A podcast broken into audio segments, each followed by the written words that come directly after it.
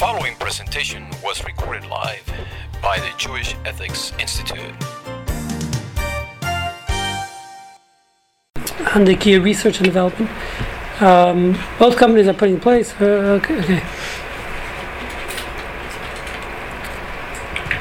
Okay, so that's their article. Actually, in yesterday's Times, which I printed out, but I just left it in my car, so I don't. I have to read it off my phone. Was this recent? Yeah, this was this Yeah, last week. Last week. last week. Okay, this is from actually November 7th, New York Times. Hyundai's fuel economy, admission leaves some con- car owners cold. And they say last Friday, following an investigation by the Environmental Protection Agency, Hyundai Motor Group admitted it overstated the fuel economy of 900,000 vehicles sold in the United States over the last two years. But for many Hyundai and Kia owners, the company was merely stating the obvious. There's been grumbling in online forums like Edmunds.com and others. Hyundai was playing games with the EPA testing cycle. One reads, bought 2012 Elantra based on 33 mile per gallon average. After 1,000 miles, of it, I did not even get 23 miles per gallon. I've reported this problem to Hyundai and heard all excuses. Another reads, I've clocked 9,000 kilometers in the past 10 months. I've owned this car. I got an average 24 miles per gallon, which is nowhere near the figures quoted by Hyundai. This is false advertising through and through. Um, they quote all different types of Hyundai dealers. Um, people claim they took the car into Hyundai and Hyundai told them they don't know how to drive. And uh, the Elantra is rated 29 miles per gallon city, 40 highway, and 33 miles per gallon combined. Mr. Gordon said he and his wife were lucky to get 22 miles per gallon overall. He called Hyundai to complain, they told me I don't know how to drive. They were obviously working from a script because I got many emails, people all across the country saying they were also getting 22 miles per gallon, etc., etc. So it's a long article. I'm not going to read all the complaints. Um, self-described local loyal Hyundai owner. He, he has had six or seven. He contrasts driving the Elantra with driving 2010 Chevrolet HHR. He said is, is rated at 20 miles per gallon, 30, 30 highway. I get 25 miles per gallon overall, no matter what I do. On the highway, I get 30 miles. He said I hit the number on the mark. Uh, um, then there's one guy. Found this interesting. Um, One guy said that the, actually the guy took him for a drive. It's, it's weird because like I always thought the cars get certified by the EPA. Like when you go and you look at that sticker, I don't I didn't realize Right, that that was. totally relying on the company. It's the first time the EPA ever tested cars.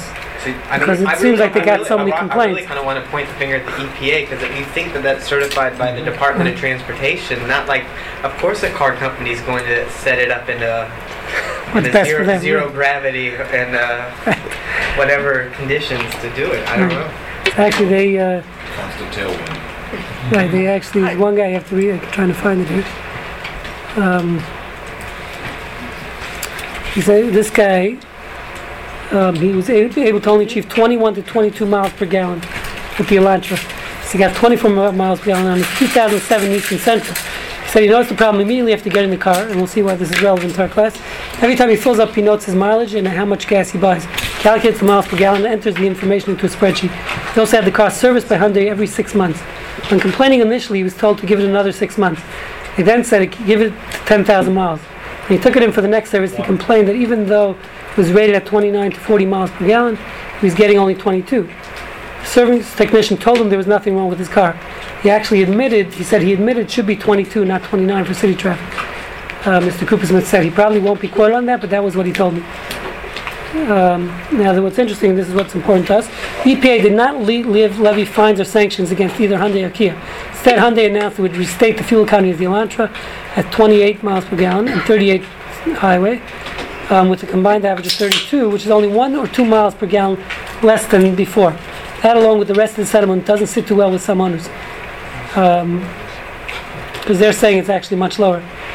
Um, one owner here says she figures she's losing $45 a month because of the difference between what the fuel economy actually is and what was advertised. Meanwhile, Hyundai is saying she might get $45 a year from the settlement.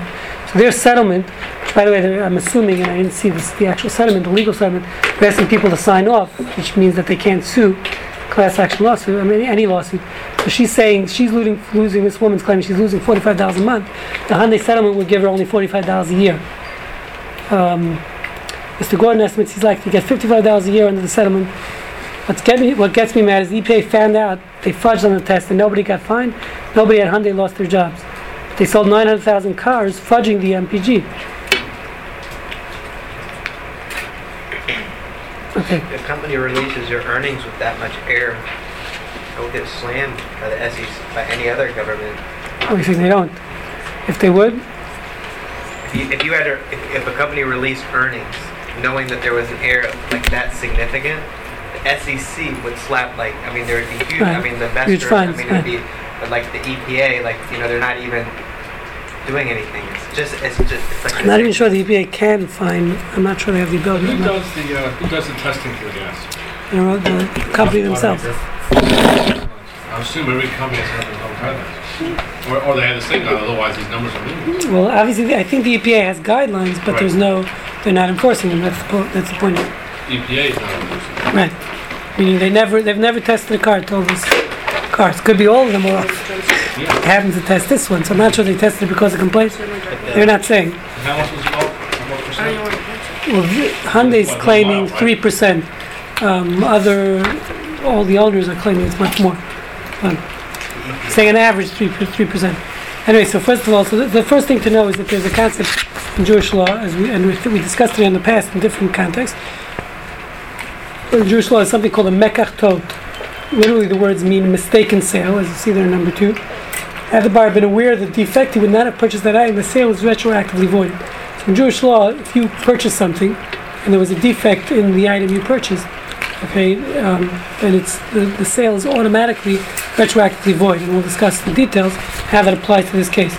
So the concept of what's called in, in Western law caveat emptor, which means let the buyer beware. Okay, then that means that the buyer is the one that has to um, it has to check out and do the investigation on the on the item, and everything basically is, is based on him. Is obviously rejected, clearly rejected. We're saying in Jewish law. Okay, so all um, in in Western law, all sales items are presumed to be free of defect.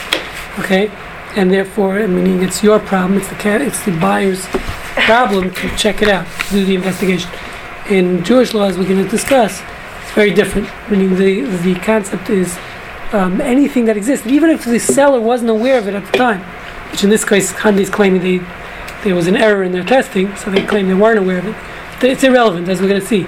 You know, even if the seller was not aware of it. So for example, uh, someone is, uh, I don't know what the PC word is, for flipping houses, uh, flipping real estate. I is that the right word? Okay. Flipping houses. Okay.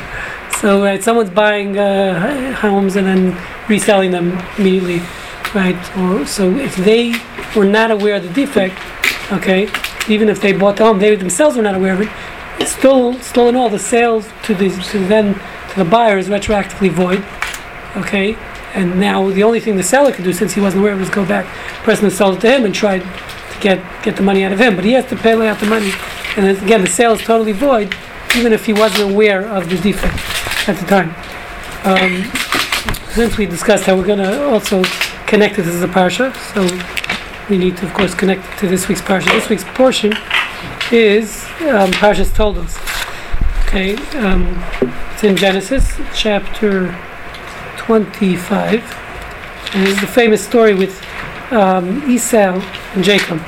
Okay, in the Bible, where, as we know, um, they were born as twins, obviously very different, not identical twins. And uh, one of the things that happens after they grow up, the Torah talks about default. What had a default. defect, defect. Yeah, well, we don't like to say that. But actually, they- that's a whole different discussion. It seems like he was born. The Torah right away gives him, says what's going to be, which we don't like. We like saying people have free will. No one's born with an inherent defect, but but um, that's a whole different discussion. More ph- too philosophical for this class. Um, nothing's too philosophical, but not, not business ethics. That's a, a more of a theological question. But anyway, as it, as the story moves on and they grow up, so the first story the Torah talks about it says as they grew up, um, Esav, um, Esau was actually born first, as we know. Um, he came out first, and therefore, technically, in Jewish law, he's what's known as the Bechor, the firstborn, which has special rights in Jewish law. The firstborn, um, usually in inheritance, gets uh, double portion. Mallory, firstborn. Um, okay. Um, so so uh, can't win them all. So actually, in this case, what happens is so Esau's born first, and at some point, and this is what I quote here in the verses, um, Esau sells his his uh, his firstbornship, so to speak, to his brother Jacob. Okay. Um, so this is what the verses say. It says he came home one day from the field. He was hunting. He was very hungry, um, and he was uh, very tired. And uh, Jacob was cooking this bowl of. Um, it's not clear what it was. Red lentils, red lentil soup, something like that. Okay. uh, Here the translation says pottage. Not a good translation. And Esau comes from the field. He says he was faint. He wants. So Esau says to Jacob, "Pour me some of this red lentils. I'm, I'm tired." And and uh, Jacob says to him, "I'll do it. No problem. I'll give you some. I'll give you the lentils, but you got to sell me your birthright." Okay. That's verse 31. He wants to make a deal here. So what happens? Esau replies, "Behold, I'm going to die. So what do I need this birthright? I don't need it anyway. It's worthless to me. Has no uh, no value." And Jacob says, "Swear to me as of this day." So he swears to him, and he sells his birthright to Jacob. And then the verse continues: Jacob gave Esau bread and, and lentils, ate and drank, arose and left, and Esau despised the birthright. Okay, so what happens later? Have. There's no room for the whole story here, but later on in the same in this week's Torah portion, um, as we know, Jacob ends up stealing, or so to speak, uh, stealing his blessings, the blessings of uh, of that Esau, the firstborn, was supposed to get, and uh, Jacob ends up and comes and ends up stealing the blessings. He tells, he makes believe he's Esau. He comes to his father Isaac, and Isaac thinks Esau, gives him the blessings that are meant for for um, for Esau. Okay, and what happens is when Esau comes in after that, this is in chapter 27, um, verse.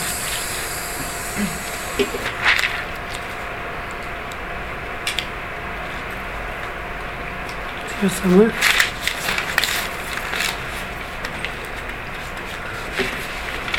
When Esau comes in, he realizes that Jacob stole his blessings. He's very upset, and he he says these words.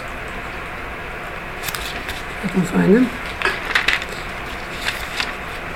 He said like this, and this is chapter 27, verse 36. Because Isaac tells uh, Esau, but he said, Your brother came with cleverness, took your blessing. Says says Esau, he said, It's because his name was called Jacob that he outwitted me. Hebrew, the word is Vayakveni Zepamai. He, out, he, he outwitted me twice, meaning he tricked me twice. He took away my birthright, and see now he took away my blessings. And then he says, Have you not reserved the blessing for me? Okay, so basically he's saying, um, he's accusing Jacob of tricking him twice. The question goes back, what did he trick him? He sold him with a legal deal. It's a nice contract here. He agreed to sell him the birthright. So why, did, why, did, why is Esau accus- accusing Jacob of tricking him that he sold him the birthright? Here he was. Um, he sold it to him. It was a real valid contract. It was a valid deal. Sold it to him for a bowl of lentils. What was the problem? So what they discussed here, and there's a lot of discussion, was this a case of technically maybe mekach ta'ut, a case of mistaken sale, because Esau didn't understand, as he said in the verses here, he says, "All right, what's this worth to me anyway? I'm going to die. What do I need this birthright? Um, there's no use for me. Actually, the birthright has a lot of use. First of all, he would have got these blessings. That's number one. Second of all, he it actually part of it is the service in the temple. There's a lot of things that come along with being the firstborn, okay, in Jewish law. So the, it seems like Esav, at that time when he was selling it, didn't realize what he was selling. He didn't realize the product he was selling. He assumed that it had all these, all these, uh, had no use for him. It was worthless. Now it turns out, okay, that it that it really had a lot of worth. Okay, so this would be, let's say, comparable in business ethics. Let's say I'm selling you a lottery ticket, um, and not realizing that it's a winning number. Okay, or something like that. So I didn't realize a, a more classical case might be I'm selling you a stamp or a coin, which I think really has no value, you know, has little value. And it turns out this is a major collector's item. Okay, so at that point, basically, according to Jewish law, it's technically Esau was right. There was a mistaken sale here. If he didn't realize the the uh, worth of what he was selling, and he sold it to him undervalued, so that's called a mistaken sale. If he would have known at the time, just like we're saying, it works both ways. Just like with defects, they sell you something with an existing defect, I, and right, so then it's an it's an invalid sale, it's a mistaken sale, and retroactively the sale is void. Same thing works the other way. If I sell you something that inherently I didn't realize how much it was worth, and therefore I undervalued it, I sold it to you at that price. it's two different cases, true, but technically it should have the same law. It's a mistaken sale. If, if the seller was not aware either of a defect or of the great value of this item when he sold it, why? So we're saying technically it's a mistaken sale. Either way, from if in, in the case of a defect, obviously it's from the buyer's viewpoint. It was a mistaken sale because because it had a defect that I wasn't aware of at the time. I wouldn't have bought this item. And the same thing with the seller. If I wasn't aware at the time of the value of the item I'm selling you, right? If I would have been aware, I wouldn't have sold it at that price. It's a mistaken sale. You're right. It's two different to- two different cases. So that's the question here. Well, what like um, I guess he sold his birthright, but like, how do you sell like, how can you sell like something that it's like, are you can you even sell a birthright? That's I not mean, my question. That's a different That's question. yeah, but That's like, very- so okay.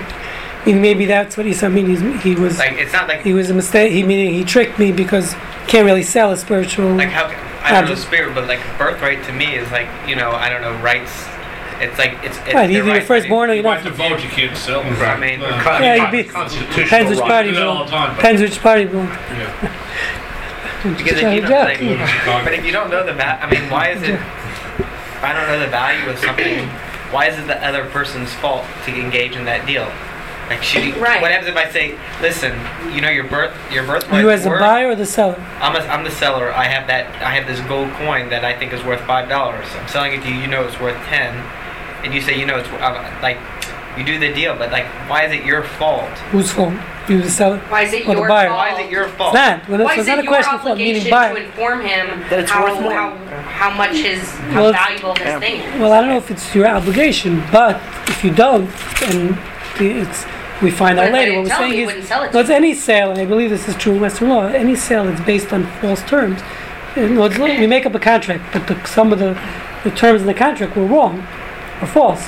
So it's the assumption, you know, it's if there's certain assumptions in a in a transaction, and then le- later at a later point, Yeah, we realize the, that's term, the terms You- were wrong. You, you can reform mistakes, but that's a mis, you know, let's say I, I sold you dev- something valued for, for thirty dollars and somebody inserted a zero in there and it's three hundred. That's just a mistake. You're reforming a mistake. That's not the same as correcting a sale that turned out badly. Well, no, it's not. A, the sale turned out badly. It's you Well, it is- sold it is- something. it is- no, it's not. Didn't turn out badly because you meant to sell it for five dollars. Okay. So it's not a bad sale on your part. You No, meant but I'm to saying, but it was that- meaning you didn't realize the, But the that's value of what the Western law would, would. In which consist- case, either in, The, in both ways. reforming a mistake is that there, there's two areas. Reforming a mistake is just that; it's a mistake. We wrote 300. We all we, Right, so all a- the all the backup shows that it should have been 30. That's just a mistake. Happens Right. all the time. That's possible too. That, that's easy to do. The other part is fraudulent. Somebody knowingly misrepresents on one side or the other, Right, those That's set fraud. That's not even the question. We're not even we're Right. saying even if it's not fraudulent. I mean, even if the ah, seller ah, ah. wasn't aware. So you're right. no, This is no, where grounds, no grounds of Western law. Right, so this is where I think there's a big long as contrast. you had a- As there was no duress and there was no fraud, and the people came forward and said, you know, I, I want to pay you five hundred dollars for that picture on the wall, and everybody Right, says so okay. this- so this is where I think there's gonna be a big- contrast between Western law and Jewish law in this case. A Jewish law is going to say if even if there was no fraud, the issue is not fraud. The issue is if I'm buying an item and it's being presented as item A, and it happens to be it's not item A, meaning it's different. Let's go back. Let's go to the Kia case for a second. Right, so they're selling a car, advertising this is a car which will get great mileage. Okay, so let's say I'm, I'm one of these. I, I want to forgetting about the money aspect. Even just I'm someone who wants to drive a car, which is the best best for the environment. Okay, so I want a car that's going to get 40 miles per gallon. Right, it's not even the money issues, right? So I thought I was buying this item. Okay, and now this is not an i- this is not a car that's safe for the environment. It's not a, it's not an ecological safe car, so to speak. So therefore, I bought the sales invalid in Jewish law. The sales void retroactively because this wasn't the item I meant to purchase. It was it was forget about fraud. Or it's even they didn't know. They're claiming Kia, and, and that's to be seen. A Kia is claiming they didn't they didn't know that they didn't know that what they were presenting was wrong. But even if, if they what we're saying is in Jewish law, even if they didn't know, they were uh, they, they were presenting this item as an ecologically sound car, and it's not. It only gets 27 miles per hour as opposed to to 33. Right? Okay, Yeah. but now, but to not to see you jumping up now, I mean, if you're talking about, um, if we're talking about the case where maybe it's only a three percent difference, right? The whole, by the way, Kia is not the old. The whole sale of a Kia is based on the mileage. No one, you only buy a Kia if no one's buying it for its for its quality or value. I mean, a Kia is not, is luxury. not exactly. You're not buying for luxury. Why are you buying a Kia? Because you can't afford a real car, and this is and this is the car which gets great gas mileage. That that is what a Kia is about. That's No, I think those- that's the whole I- I essence of a think Kia. And besides, and a 10 year it's a warranty. price. It's price. price. And, You buy and another car that gets 50 miles, you know, is. 40 miles an hour, you buy a smart car, you just don't want to pay 23,000. right, exactly. Okay, but in this case, Expert. but if you can use the same, if you can have a, let's say you have I think Joseph. some guy out of San Francisco is going to come up and say, you know, I really want Yeah, to buy something yeah, that's he's to save talking- the planet. He's talking- All right, 2% on gas miles is not going to make a difference in the Right. planet. Uh, you'd be 20% surprised. might, 10%. No, first of all, it's more. They're, they're, saying, they're saying now 3%, but uh, I think there's going to be a lot more to the story. But, but even 3%, that's a big difference. 3% is a big, is a big big difference. No, they're saying this woman's claiming she's losing 55, 45,000 a month. Okay? I went, on Because it's your a money issue, it becomes a money No, issue. that's a separate issue. Yeah. I, I went, I went on to your sheet. Okay, where? I mean, But because it says not a defect of any significant hairline scratch on the bottom of the silver cup. This Oh, is yeah, right. So that's true. So we're gonna get to that. And if it's an ex- insignificant thing, mm-hmm. like a hairline scratch on, a, on an item, that's they will see. But I don't think three percent is not insignificant in my book, at least. It depends. Maybe it's subjective to the to the purchase. So the point is, uh, so getting uh, just going back here for a second to the parsha. I don't. I couldn't find anyone who discusses it relevant to the story. Esau and Jacob. Actually, this question of uh, your question, they do discuss how can we sell it, but in general. But the question is, was there, was this a mistaken sale? Was this a valid sale or not? um, meaning meaning if I didn't realize the worth of something, that case is discussed as we'll see in the Shulchan in Code of Jewish Law, whether I if I sold something not realizing the worth of the item, and it was I valued it much less because I didn't realize it, that would be grounds for a, what's called a mekach. Obviously, there's this criteria, and it is very different than Western law. Um, but the point is, so how does that work in the parsha? I don't know. I don't have an answer. That's up for discussion. But let, us go back to the Kia, to our case here. So, so just some of the guidelines. So, so again, the first thing is you're right. Off the bat, this concept is very different than Western law. Western law, usually the, the concept is caveat emptor, which means is everything the, the obligations on the buyer, responsibilities on the buyer as opposed to the seller. Obviously, again, fraud is fraud. If you're representing something, Now, also in real estate, you have an obligation to disclose any defect. And if assuming you knew about the defect Whoa, whoa, whoa. and you didn't Whoa, disclose it, in, in the, when, at least in residential sale. Yeah, not in commercial. Oh, okay. So Commercial. that's a good point. To know. It's a very important case, point. you sell- can't One test second, it. let me say what the A- law is. As is, where is, all bold. Oh, you can do if you put it in as a statement. And, and you. Well, let's say you don't put the as is statement in. Uh, what's the law? Uh, unless you've made some representations to the contrary, you, you, it's an as is, where is. That's the assumption. That's a given. So you're saying commercial real estate is it's the assumption is as is. Residential, you're obli- if you're aware of a defect in the home, Again, you're you- obligated to disclose. You know, again, you can't hide Right. or, or try to mislead somebody. So if the. Can't say the pipes if- are all if, if good. the walls have cracks in them, before somebody comes out, you know, you, Mm, you plaster plaster them. them over we talk to about fool somebody, that, that's fraud. Short of fraud, it's as is, Mm-hmm. Where is, and you give a buyer, you know. Right, so we're going to discuss as is in a second also, but in in in in the Texas law we know that right, if you're selling a home, you need to dis- any defects you're aware of have to be disclosed to the seller. If you do, if you don't, what? Nothing. Is that true? No, that's true. Okay. And I thought I know it's true. And if you don't disclose them, right, that's now again. I don't think the law is in, in. If I remember correctly, and correct me if I'm wrong. Texas law, if you didn't disclose them, and let's say they're found later, still doesn't void the sale.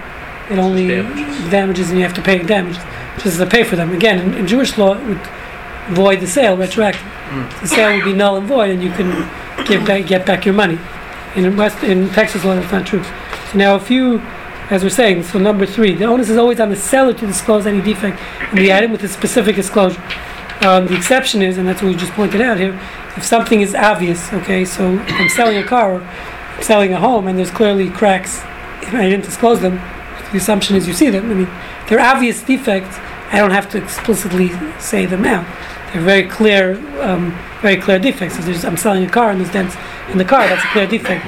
So that in Jewish law also, obviously, you wouldn't have to disclose those. Or, like we're saying, if it's not a defect of significance. So let's say there's a hairline scratch on the on, on the car, okay, or in my example, there's a silver cup. So that's also something if it's something that's irrelevant to the sale, again, th- what nullifies and what voids the sale is the fact that the seller, the buyer can claim, I wouldn't have, knowing this fact now, I wouldn't have made, bought, bought this item. Okay, I wouldn't have bought the car knowing this fact. If I know, knew the odometer was rolled back, I wouldn't have bought the, the car. Okay, um, so so that's where that's where it's applicable. So obviously, what we're saying is something that's insignificant, an insignificant defect, then you can't make that claim. Okay, so I don't. Again, three percent on a Kia is, a, I think, is pretty significant. It's not insignificant. You can argue, you know, again, where do you draw the line? How do you I mean, define? there's a, I mean, one, one issue here, one major factor here in regards to, um, buyer beware, I mean, you, you, the US anyways, you really can't, you can't go out and test this thing. The- The buyer is at a, at a, at a mercy here Mm-hmm. in regards to testing the mileage on the car. In- I'm in- Once they in buy it, can they test it? In In advance, advance. yes. But I also In agree, advance. three Okay. three percent is three percent of forty miles is one mile per gallon. Yeah. That's a pretty minor. again, so it depends for who. Depends for who, and I think, and I think this is, and this is what they talk about here in, in the articles, that the whole Kia, the whole sales is based on the miles. It's the only reason people are buying Kias, because it's, it's a great car for for its quality, meaning for for the amount of mileage you get. You can't get another car like that, the old number with the real with the numbers, Well, but the as- examples unless gave, you buy an electric, you examples uh, you gave Prius. were consequential. You gave examples of 22 miles on 40. Three percent is 1.2 Yeah, miles. On so that's the thing. So I think So that's the that's story's not over. yet. Meaning they're claiming three percent overall. I mean the average three percent. He is that. claiming it. Whereas I think you know, there's going to be a lot more to the story. There's going to be the numbers are going to be based on He's these other it- it- articles. Numbers are going to be more. 3%. Right. It is more. I don't know for sure. I'm just saying based on this on this article in the Times and what the owners are saying. He's a he's a consumer advocate kind of guy. But you know what, every- but you Yeah, what- touche, I shouldn't have bottom known line is speaking to every- Okay, if the government tested and said, "Hi, Kia, uh, Kia, you're lying," okay, that's one issue. But I think every car magazine you ever read is going to say you're never, in real life, you're never going to achieve those numbers on that sticker. That's a good point. So meaning if everyone knows and that, and you're never going to achieve those If numbers, that's everybody, if everybody knows. I right. Right, Well, So the- half of people. I, I, have, I, have, I have an example. I, I did it myself. I, I drove to Colorado a few months back, and I looked at the EPA uh, mileage per gallon, and it was 25 miles to a gallon on the highway.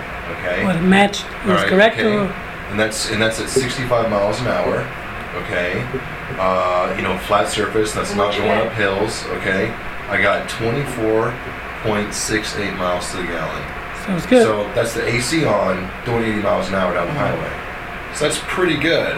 I, I do believe that those numbers are attainable. You know, um, you know, in my in my it depends on. I think it depends on the car maker. My I have a Subaru. You know, it's tiny, yeah, it depends on a Doesn't lot meet of the- factors. You know, it depends on doesn't meet what they claim. the faster you go, It depends on a lot of it's, you things. know, Yeah, so many factors, it's true. Well, the faster you go, the, your you know the drag on your vehicle. Okay, But, but here Kia has acknowledged that their Right. numbers are wrong. but they're but So yeah, but it's at three. It's three percent though. I mean, But even, Three even, even if you go, even if you go, just look at it. Kia has a million mile life. Let's say, I mean, no one's driving a Kia for over a million miles, and like, if you take, let's say, not three percent, like twenty percent. What's twenty percent of a million? That's that's how many miles are off. That when you break it down miles per gallon, what are you off? Like a thousand dollars over the Well, life. It's 200,000 miles, so if your car's getting, you know, it's supposed to be getting 40 miles to the gallon, that's what? I mean, look at your just look at your exposure, five What do you thousand say? dollars. Let's say let's say your exposure it's a- five thousand dollars. yeah, but say the whole car that's a lot costs of money. 15, 5,000 is So you Well, yeah, that's right. It's a lot of money. Third of Then- the car. Yes. But uh, so you're right. And listen, the, the point. Let's. Um, I think three percent is not considered a insignificant defect. I think three percent is not, but that's arguable. I think uh, based on your tax bracket, um, three percent. it could be uh, makes a difference. But I, the point is, I think there's more than that. Like I was saying, I think many people bought the car because today people, not even the money. It's like it's they're conscious of of of their of how much fuel the fuel economy of a car because everyone's trying to lower the fuel economy it's not just the money it's people are more environmentally I think Kia's more than money. so Because they have, they've got other cars that can it's similar mileage of Kia. I don't know if Kia sets the standard. It's pretty low mileage. Yeah, no, they claim they lot of other do. That do. was their claim. Their whole advertising for the last two years in their models was we they're one of the highest out there in, in EPG. So anyway, okay. So so as far as just what type of defects this would be relevant to, so so in a certain sense, what we're saying is what I'm, my point here is with the Kia is that what they're doing compensating compensating customers even with the gas would not be sufficient in Jewish law. What um, would Kia have to do? Buy back all the cars? No, the, No, no, meaning everyone void should have a right. Jewish law. According to Jewish law, the sale would be retroactively void, and therefore everyone could return their car if they so choose. I we'll see. It's not not so simple, but but in essence, that was, that's what we're saying. Based on this halacha, based on this concept of mekach ta'ut, which means it's a mistaken sale. That means I sold you something which if you would have known at the time, that's really the question. If the seller, at the, if the buyer at the time says he wouldn't have bought the car knowing it was only 35 miles per gallon instead of 40, They're not, they're not really void, but they would be voidable. yeah, Meaning, yeah. so the buyer could come in and say. It would be the buyer's prerogative. I Exactly. want to void it. So Right. now how does Jewish law treat, well, you used it for three Oh, years. okay, so we'll get to that. So we'll you get get to usage. so we'll get to that. So first of all, um, There is no if you Is there a statute of limitations? look at number six, no, so yeah, we're going to talk about that. But- but- So look at number But- six. but It's a very there's good there's question. unju- You can't have unjust enrichment. And that's that's a good, that's the good question also. What's the statute of limitations here? So look at number six. Okay, number Number- six. First of all, is we're saying if it's a repairable defect. So let's say I sold you something with a defect, and now you come back and say has this defect. Whether you're, again it was irrelevant, you were aware of it at the time of sale or not. So if it's repairable, if they offer, so for example, if you remember a few years back, and we I think we did, I'm not sure if we discussed it here, when, when the Toyota had a recall on their because of the brakes. Brakes, So yeah. over there, what Toyota did was, according to halacha, was proper. They came back in, they fixed your brakes, so the sale's not null and void. I mean, even though the defect existed at the time of sale, but since they're they're saying we're going to repair the item for you, so then over there in that scenario, in that context, the sale is not null and void. That's what the Shulchan Aruch says. If the item can be repaired, the seller offers to do so, the buyer cannot void the sale. Isn't that like Western law with the damages? No, so it's different because over here we're not repairing. Um, Kia is not repairing the defect. They're saying we're going to compensate you for your lost gas mileage. But again, if I thought I was buying this eco-friendly car, you're not. It's still not an eco-friendly car. Very nice, you're paying me for the gas, but I You're wanted to buy an eco-friendly car. You're not fixing the, the, the defect. The defect is before the defect is it's getting less miles per gallon than, than was advertised. So the defect is not being fixed here. So even if they offer, if they would say we're going to put some catalytic converter in or whatever, I'm not sure if that's the right piece, but that would fix the, the gas mileage, that would lower the gas mileage, then that would be fine. Then the sale can't be known, then the, comp- the compensation with that, fixing the defect would be correct. But according to halacha, we're saying in this case they're not offering to fix the defect. Toyota was offering to fix the defect, and therefore in that context the sale is not null and void. And there it might have been a different question because there was people died in car accidents. How that works, that's a, that was a whole different issue. But as far as monetary damages, there was as far as the tort law involved, forgetting about people's lives in danger, which was with Toyota. The tort law tells you they're offering to fix the defect, assuming they're giving you a car while you're taking it into the shop. I think they were, so then they're fine. So then technically, did they, according to halacha, they fulfilled their obligation. The sale is not null and void. But here, they're not offering to do that. So halachically, again, obviously, the law of the land is different. But according to Jewish law, you'd be you'd be able to nullify the sale. Okay, now now getting to your question of time frame, and and also to your question of what about how much you drove the car? Okay, what about for the time I used the car for three days? now, how does that work? So first, as far as time frame is, so technically speaking, which is a very scary thing, the halacha says there is no time frame. Meaning, whatever point I can be driving this car for 15 years, and then I find there's a defect after 15 years, I can still go back and nullify the sale. So there is no time frame. There is no statute of limitations. But, but what it says, if you look at number eight, it says there is no time limit for um, for the defect. But whenever the defect becomes apparent, he must notify the seller as soon as possible. So it means if I continued once, let's say I read this article about Kia, um, in this case, and I now go ahead and and uh, continue to drive the car, so I forfeited my my ability to, to claim that the sale is void. Claims it was a mistaken sale because once I continued um, using that car, okay, we'll get, we'll get to the compensation part in a second, but once I continue using that item, I sort of show that I, I'm okay with the I'm okay with it. Okay, so no, it's meaning if I didn't go into the dealership and claim that this was there's something wrong, there's a defect here, I continued to use it for another X amount of time. um, then I sort of, in, in essence, I'm saying is I'm okay with it. Mm-hmm. Okay, I need to declare the defect and tell the, the seller as soon as possible about the defect. Once I'm aware of it. If I wasn't aware of it, so there's no statute of limitation. But as soon as I'm made aware of the defect, I have to go and let them know immediately. If I didn't go and let them know, says the Shulchan Aruch, then you forfeited your right to claim a defect because obviously you're okay with it. The fact that you continue to use it. Okay. Wait, sometimes I mean that can't be so clear. Like you're saying, like is my like I gotta get. It doesn't to mean work. the second you know I that know, day. but, like like I, I I gotta get to work. It's really I just don't want to spend Right, money. so that's so that's it, for example, I just had this recently. I'm not going to say the name of the business. One of these national brake uh, places where you know I fix my brakes there. Fix plus. Uh, Midas. so, I say I don't want to. We're being taped. I don't want to uh, align any company. Get a loss. But the point is that so I didn't. You know, after I left, immediately after I left, it was squeaking. You know, but uh, they did all, everything. You know, knew everything. But I didn't. I just didn't have time. It's been a month now. I haven't had time, literally, to go back. I should have gone back the next day. yeah. So now I'm going to come back in a month later. They're going to say, hey, you know, it's a month afterwards. I think I might have a lifetime anyway, but you never know with these places. Claim you have a lifetime. Point is, right, so I just didn't have time to do that. So that, assuming you could prove that, you know, maybe yes. But I'm saying, really, what we're saying is once you're aware of the defect, you have to go immediately.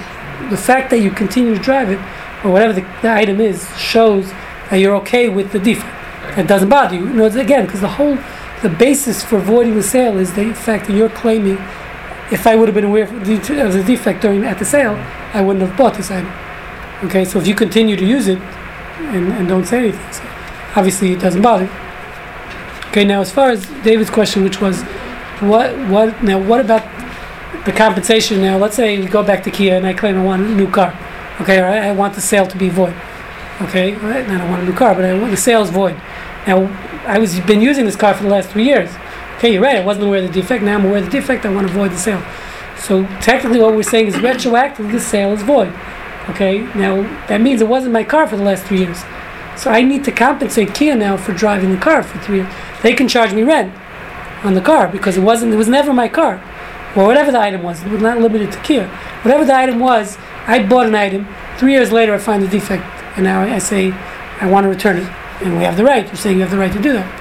But now it's their item. That means they it was never sold to you retroactively. So you're right. The, the halacha mm-hmm. says you they can charge you rent mm-hmm. for that time. So if you go back to Kia, you might be able, according to Jewish law, nullify the sale, but you have to pay. They can charge you rent for three years. Which, you don't know what they pay. they can as long as I mean obviously. Wow. So so so you're right. So there is because in a certain sense it's unfair to the seller. People might claim, well, the, you know, if the seller wasn't aware of it, why is it his fault? So you're right. It's not a question of fault, but everyone has to be compensated in that sense. The, the sale's void, but but you have to compensate here for your using the car.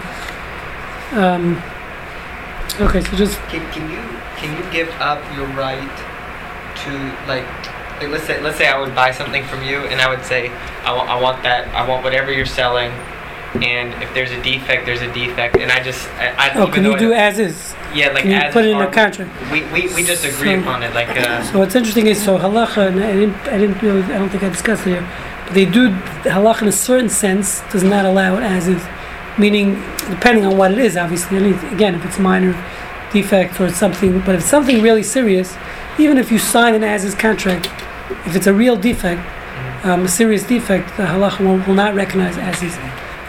Okay. How, how about to the Flipping houses.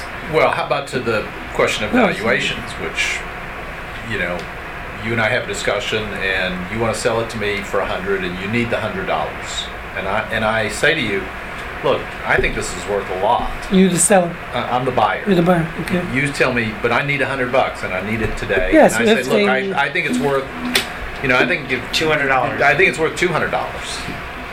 You You're know, saying again. but I'm only bu- gonna, I'm the buyer. buyer I'm saying the it's, all, buyer. it's worth you're, Yeah. you're agreeing it's worth 200 It, it, it's worth two hundred and and you're disclosing that to me Basically, it's like a pawn shop. You're gonna go to a pawn shop. I'm gonna give him my Rolex. He's gonna give me a hundred mm. bucks. It's worth ten thousand dollars. But I need that hundred dollars to pay my rent. Mm-hmm. But okay so so we that there's a different Well, question we there which we talked discussed about that right last week. we discussed that in the past there's something called no which means you can't if you disclose meaning you can't charge more than well, but six. that's back to the valuation issue that you can't buy something where you know the valuation. right exactly so that's a val- right so that's not really this that's a Well, valuation but I'm coming But- to his question, which is, I mean, if we agree, Right. It's the So over there, if you agree, It's the same no. defect. So over there, if you agree, um, so we said it could work because I'm we're agreeing that, that this is the price and I'm tra- Why overcharging. So why or can't we agree undercharging. that if, if there are Well, it's like a flipping a house. When you buy it, you are aware of the defects and you want that because you want to buy a cheap So house. again, if you're Flip aware of it. specific defect, so that's disclosing, and there was disclosure. The question was,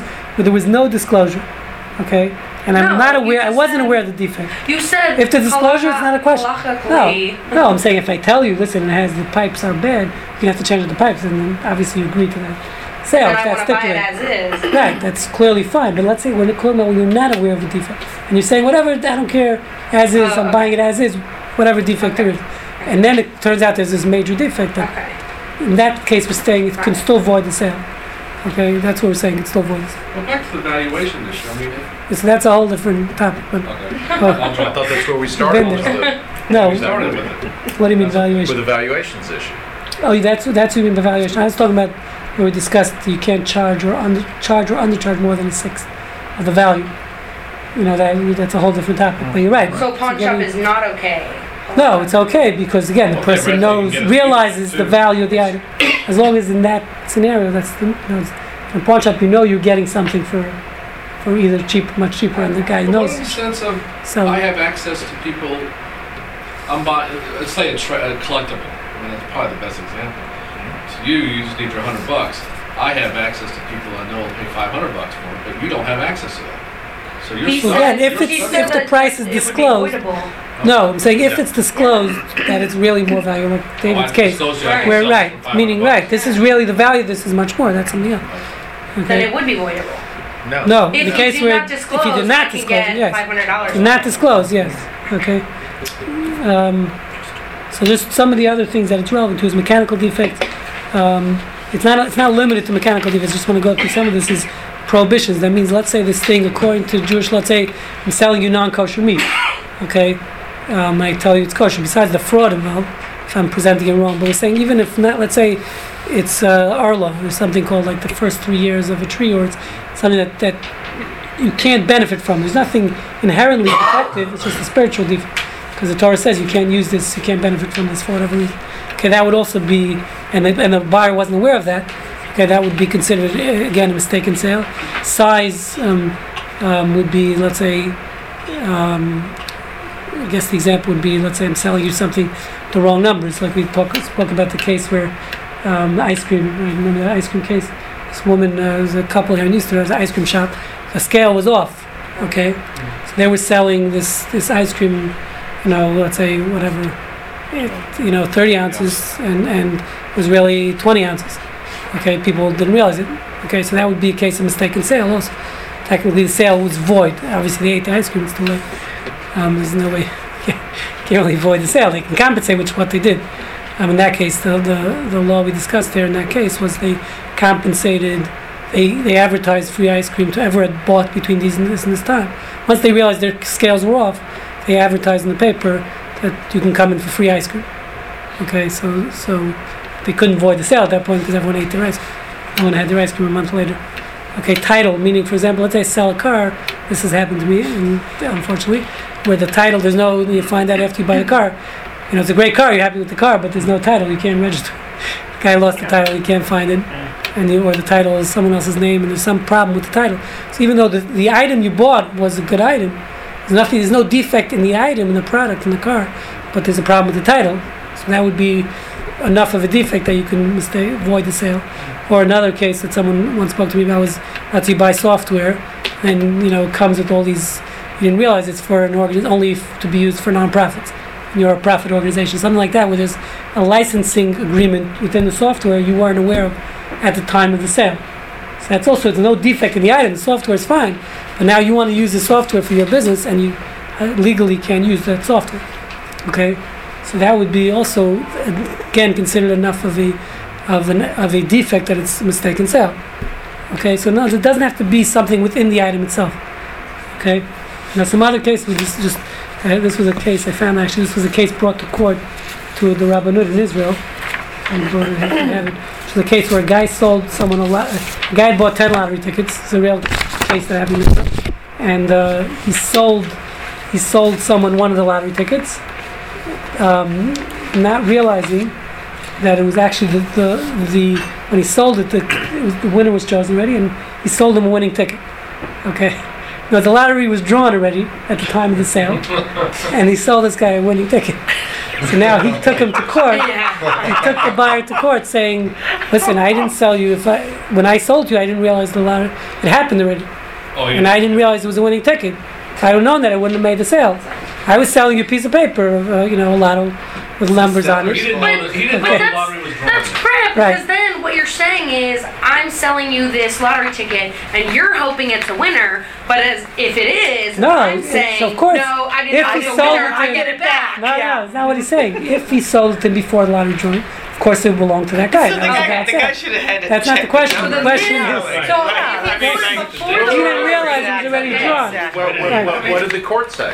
So I'm trying to The find, rabbis- have it. next week. What have it? It's like it, I'm selling it, saying, "Well, I'm selling it to you, but I hope you lose." Because the minute you win, well, I didn't know you were going to win. I Here's want the case. back. This is the case. Ruben purchased 10 lottery tickets a week before drawing, before the drawing.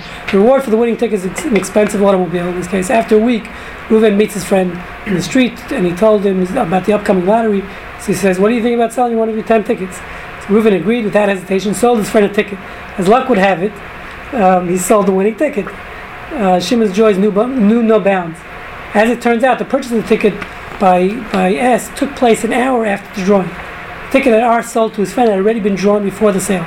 Reuben had erred in thinking that the drawing was set to take place an hour later. Now R is claiming that the sale is null and void. I sold you a ticket, quote, I sold you a ticket, not an automobile. Meaning, in essence, he's saying, I sold you a ticket, piece of paper. Really, what I sold you now, I found out is an automobile. Because you had won, because you had won already. The ticket had not, you had won, the ticket had won. So he claims that he had, that he too had no idea when the drawing was set to take place. And if Reuben was unaware of the timing, that his problem, that his problem, not Shimon's, that's his problem, not Shimon's. He's right. Okay?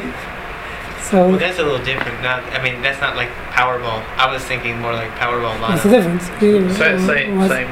Well, no, because like like this is like he's. I'm thinking the guy he has lottery tickets. He could have checked the numbers. This guy could. He didn't even know, like lottery. You know when the the drawing is gonna be like Saturday night at 10 o'clock. That You should have lotto, known. 9:59. Uh-huh. But like this is like you know it could have been a fundraiser. You know, they're oh let's do it an hour early because uh, the food's getting cold. Like you know, like they, Okay, so what? You're saying you're saying in the case he knew what where day it's a set time, so then he then then he should have checked that out. It would be the seller's fault. He should have. It was his I error. would look at it from another Should've standpoint. I would say that Reuben is, had the potential to commit fraud by selling a ticket that was sold after the lottery. Right. Because he would have After known draw. it It was goes a both loser. ways. Okay, so the the I don't have the answer. Wait, wait, so wait, so if he had sold him a losing ticket, could the guy sue him and be like, listen, you sold me this losing ticket. No, so you're I right. want the money back from where I Probably, bought the ticket I, for. it's a good point. Meaning, I think you both have valid points. Meaning, if he had sold, let's say the lottery is drawn already, and he sold him a ticket, then And it's it's also it's also grounds for um, for not to avoid the sale. loss of it. Because I basically bought a, a ticket that's worthless. Right. Right. So you're right. It goes both ways. So whoever's unhappy gets their ticket back. It's called lottery. I man. You're not, you're not guaranteed to win. No, I understand that, but the question is, what did you sell me? Did you So, sell? in Rabbi, this what the court? It didn't, doesn't say. Doesn't say. Just uh, Having doesn't lunch say. I over. don't know. Yeah. Okay. it's still in uh Um, then maybe it's still in litigation. I'm sure that guy that bought the ticket is driving around in a nice fancy car. Mm-hmm. I'm sure he is. um, again, again, based on what I'm understanding here, I think, I mean, based on what we're saying, it's similar. We once discussed this case in the past. Like I sold you wheat, um, thinking based on the, the price, because there was no weed in town. It turns out, meanwhile, there's three ships. I remember we discussed this case. Um, so I, I think it's similar to that. Meaning, again, a mistaken sale, I can nullify the sale if I thought the terms were X, and it turns out the terms were wrong, then that's a mistaken sale. I think the seller here would have the right to nullify the sale because he really thought he was selling him a lottery ticket. He wasn't at, at this point. The lottery ticket was a claim to a, was a car. Basically, he was selling him a car. I think the guy has a valid valid claim. valid. I don't think He's- so at he's- all. I'm selling you a car. At this point, once the lottery is drawn, I'm no longer selling you a lottery ticket. I'm now selling you a a basically a, But I think a the contract, a understanding title for to a both car. of them was if the ti- if this ticket this wins, point. I get Yes. the car. Yes, but it, but that's before the ticket won. Now I'm not selling. I'm no oh, longer not selling really your lottery ticket. I'm selling you a car, and I for the Let's wrong price, for, for a buck. Okay, but let's forget he, let's forget that it's a winning ticket. Basically, the seller has the responsibility to disclose a defect. So a ticket sold after the after the uh, lottery is drawn is a defective lottery ticket. So you're saying it's not, in either case it would be void. So that's still the, the Yeah, seller. saying- I think Ruben- I'm saying- No, I'm saying so that's also void. So either way it would be void. Right, is what he's Actually, saying. so the No, no, no. seller's going to win in each. The big difference between being void and voidable. Yeah, voidable. Right. And I think that would, Oh, you're saying it's so up you're it's the saying prerogative of the buyer. voidable at the Uh, buyer's. you, Oh, I'm okay, the got it. You used you asked him earlier about voidable. You Right. yeah, it's a voidable sale, not a voided. s- Right. Yeah, right. And so I big, correct myself. Yeah. big, So that's a big good difference. point, Who- right? Buyer. So it's the prerogative of the yeah, buyer. Buyer. So you're saying the buyer, it's the buyer's Okay. You're prerogative to saying void. wisely, So the No, but in buyer this can say, case- no, right. I don't want to void In this case, they're arguing. The Okay. seller's claiming it's my price. Right, I agree. Because he's the one who could have been screwed out of it by the lottery having already taken place. So it makes it voidable, not voided. Right. So Okay. he could choose void it and give it back to the Yes, I buyer. get We didn't yeah. touch it. huh? Are we still Yes, yeah, Okay. well, yeah, it's over, but we can, we Okay. can talk about it. The, Hang uh, on one second, is there, so did the you guys question- get cards? I'm gonna get around. Yeah. Is there? Oh, it's over there. All right, so the question. Yeah. What's the answer? Yes, it's all the answers right there. So meaning, meaning there, there's the question is, if I tell a customer the whole story, meaning obviously as a sales, if you're in sales, this is not a good law because you could you can never disclose every defect in an item. You'll never sell something, right? If I'm a used car salesman, I can disclose every defect. I'm never going to sell a car, right? So, But, okay, but yeah, but it says here on the, on the bottom, uh, seller does not does have the right to present the present one characteristics of a person in a flattering way. So Right. let's say he's just withholding. He's withholding. He's not saying there's depending no on what, defects, again. He's just he just didn't say anything yet because the, the question didn't pop up yet. The guy just wants to see the building. so ca- again, so depending, minor defects. Minor defects you don't have to disclose clearly. Any major defects need to be disclosed. But like, but like, there's also something which I skipped there, which is prevailing custom. If you look at number five, it says all existing properties have some level where like, okay, that's minor again. But I saw, for example, when you sell property, it's assumed there's going to be certain defects in any real estate, unless it's a brand new building. If you're selling any used property, there's automatically defects in the property, and therefore there's certain things you can assume that that really there's going to be defects, and it's on the seller. Seller, the buyer needs to be made aware. Here you're saying Needs to needs to do the investigating. Okay. Meaning, for example, I'll just tell you today, and I think we mentioned this here in the past. When you're selling a building, it's assumed that you're going to bring in uh, what's the like uh, Ryan Miller. What does he do? An appraiser? The appraiser, right? or, or or more than that, an inspector. Mm-hmm. Well, not what's the word I'm looking. for. Inspect- The guy who property comes in- inspector. does, does property. Right. So the guy, that's assumed in every. You're not doing. A, you're not going to do a real estate deal without bringing someone in. Therefore, that Yeah. onus is on the buyer. The onus of bringing inspectors on the buyer. If this guy's an idiot, he doesn't bring an inspector in. So obviously, Okay, but that's what- not. Because of prevailing Okay, well, if custom. there is a major defect. Yeah, It that's says prevailing here, custom, exactly. just, he has to disclose before closing, all right? But look, the guy, I call up, I wanna see a building, does it, and. yeah, on the uh, phone, doesn't tell you off the bat. You know, this building Well, because is- uh, the reason has I'm foundation I'm problems. arguing this point, because I might not want, if I knew in advance that this building had asbestos, I wouldn't have gone to the effort to hire a building property inspector, I would've just said the heck with it, I wouldn't. I'd Okay, but I. I don't think you're obligated at the point of initial sale. It's Okay, but I'm meaning saying is. I'm going back, I'm tying this up with another case, in the Yeah. sense that we can't, as a shopper, we can't go walk into a store that we have no intent of buying and asking a, sh- asking the seller how much that cost, how much that, Yes. is, how much is that doggy in the window, Yes. okay? And I'm kind of tying this backwards. There should be an obligation on the seller at- in the beginning, where if I'm, if I'm showing an interest, he should come out and No, say. again, because you can't sell, you never be able to sell anything. I mean, you can't disclose that, you know, when you're buying a computer, the guy tells you, oh, all these problems. Meaning, this is the problem, this is what it doesn't have. I'm talking major, Or- or any it's wear and tear issue, I'm not worried about the wear and tear issue. But if you've got a major problem, you should, because you are gonna spend, if I'm walking to look at a building, I'm gonna spend money So before I- closing. Yeah, but I think he has a right as a seller, any salesman, whatever you're selling, even big property, you have a right to present the good side. That's how you sell it.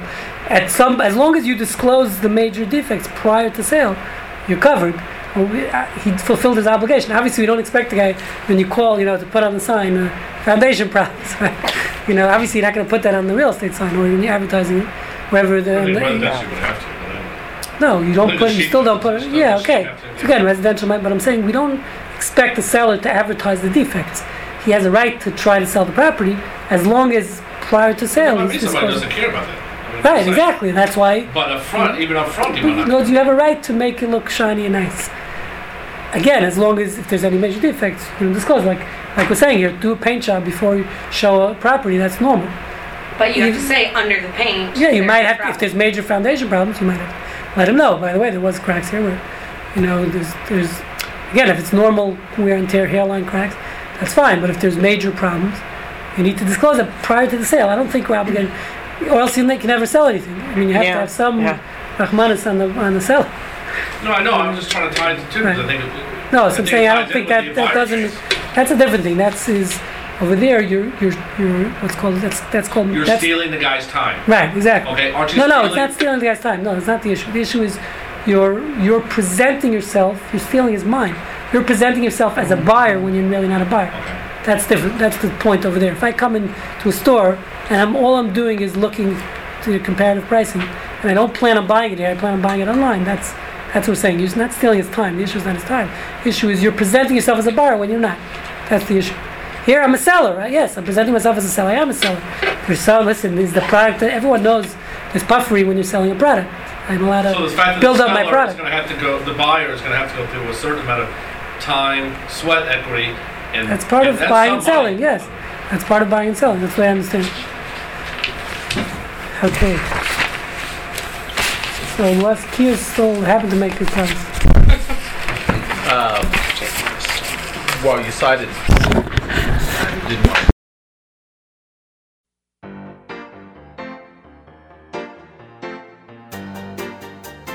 You have been listening to the MP3 project from the Jewish Ethic Institute. For a complete selection of our lectures, please visit our website at j-ethics.org.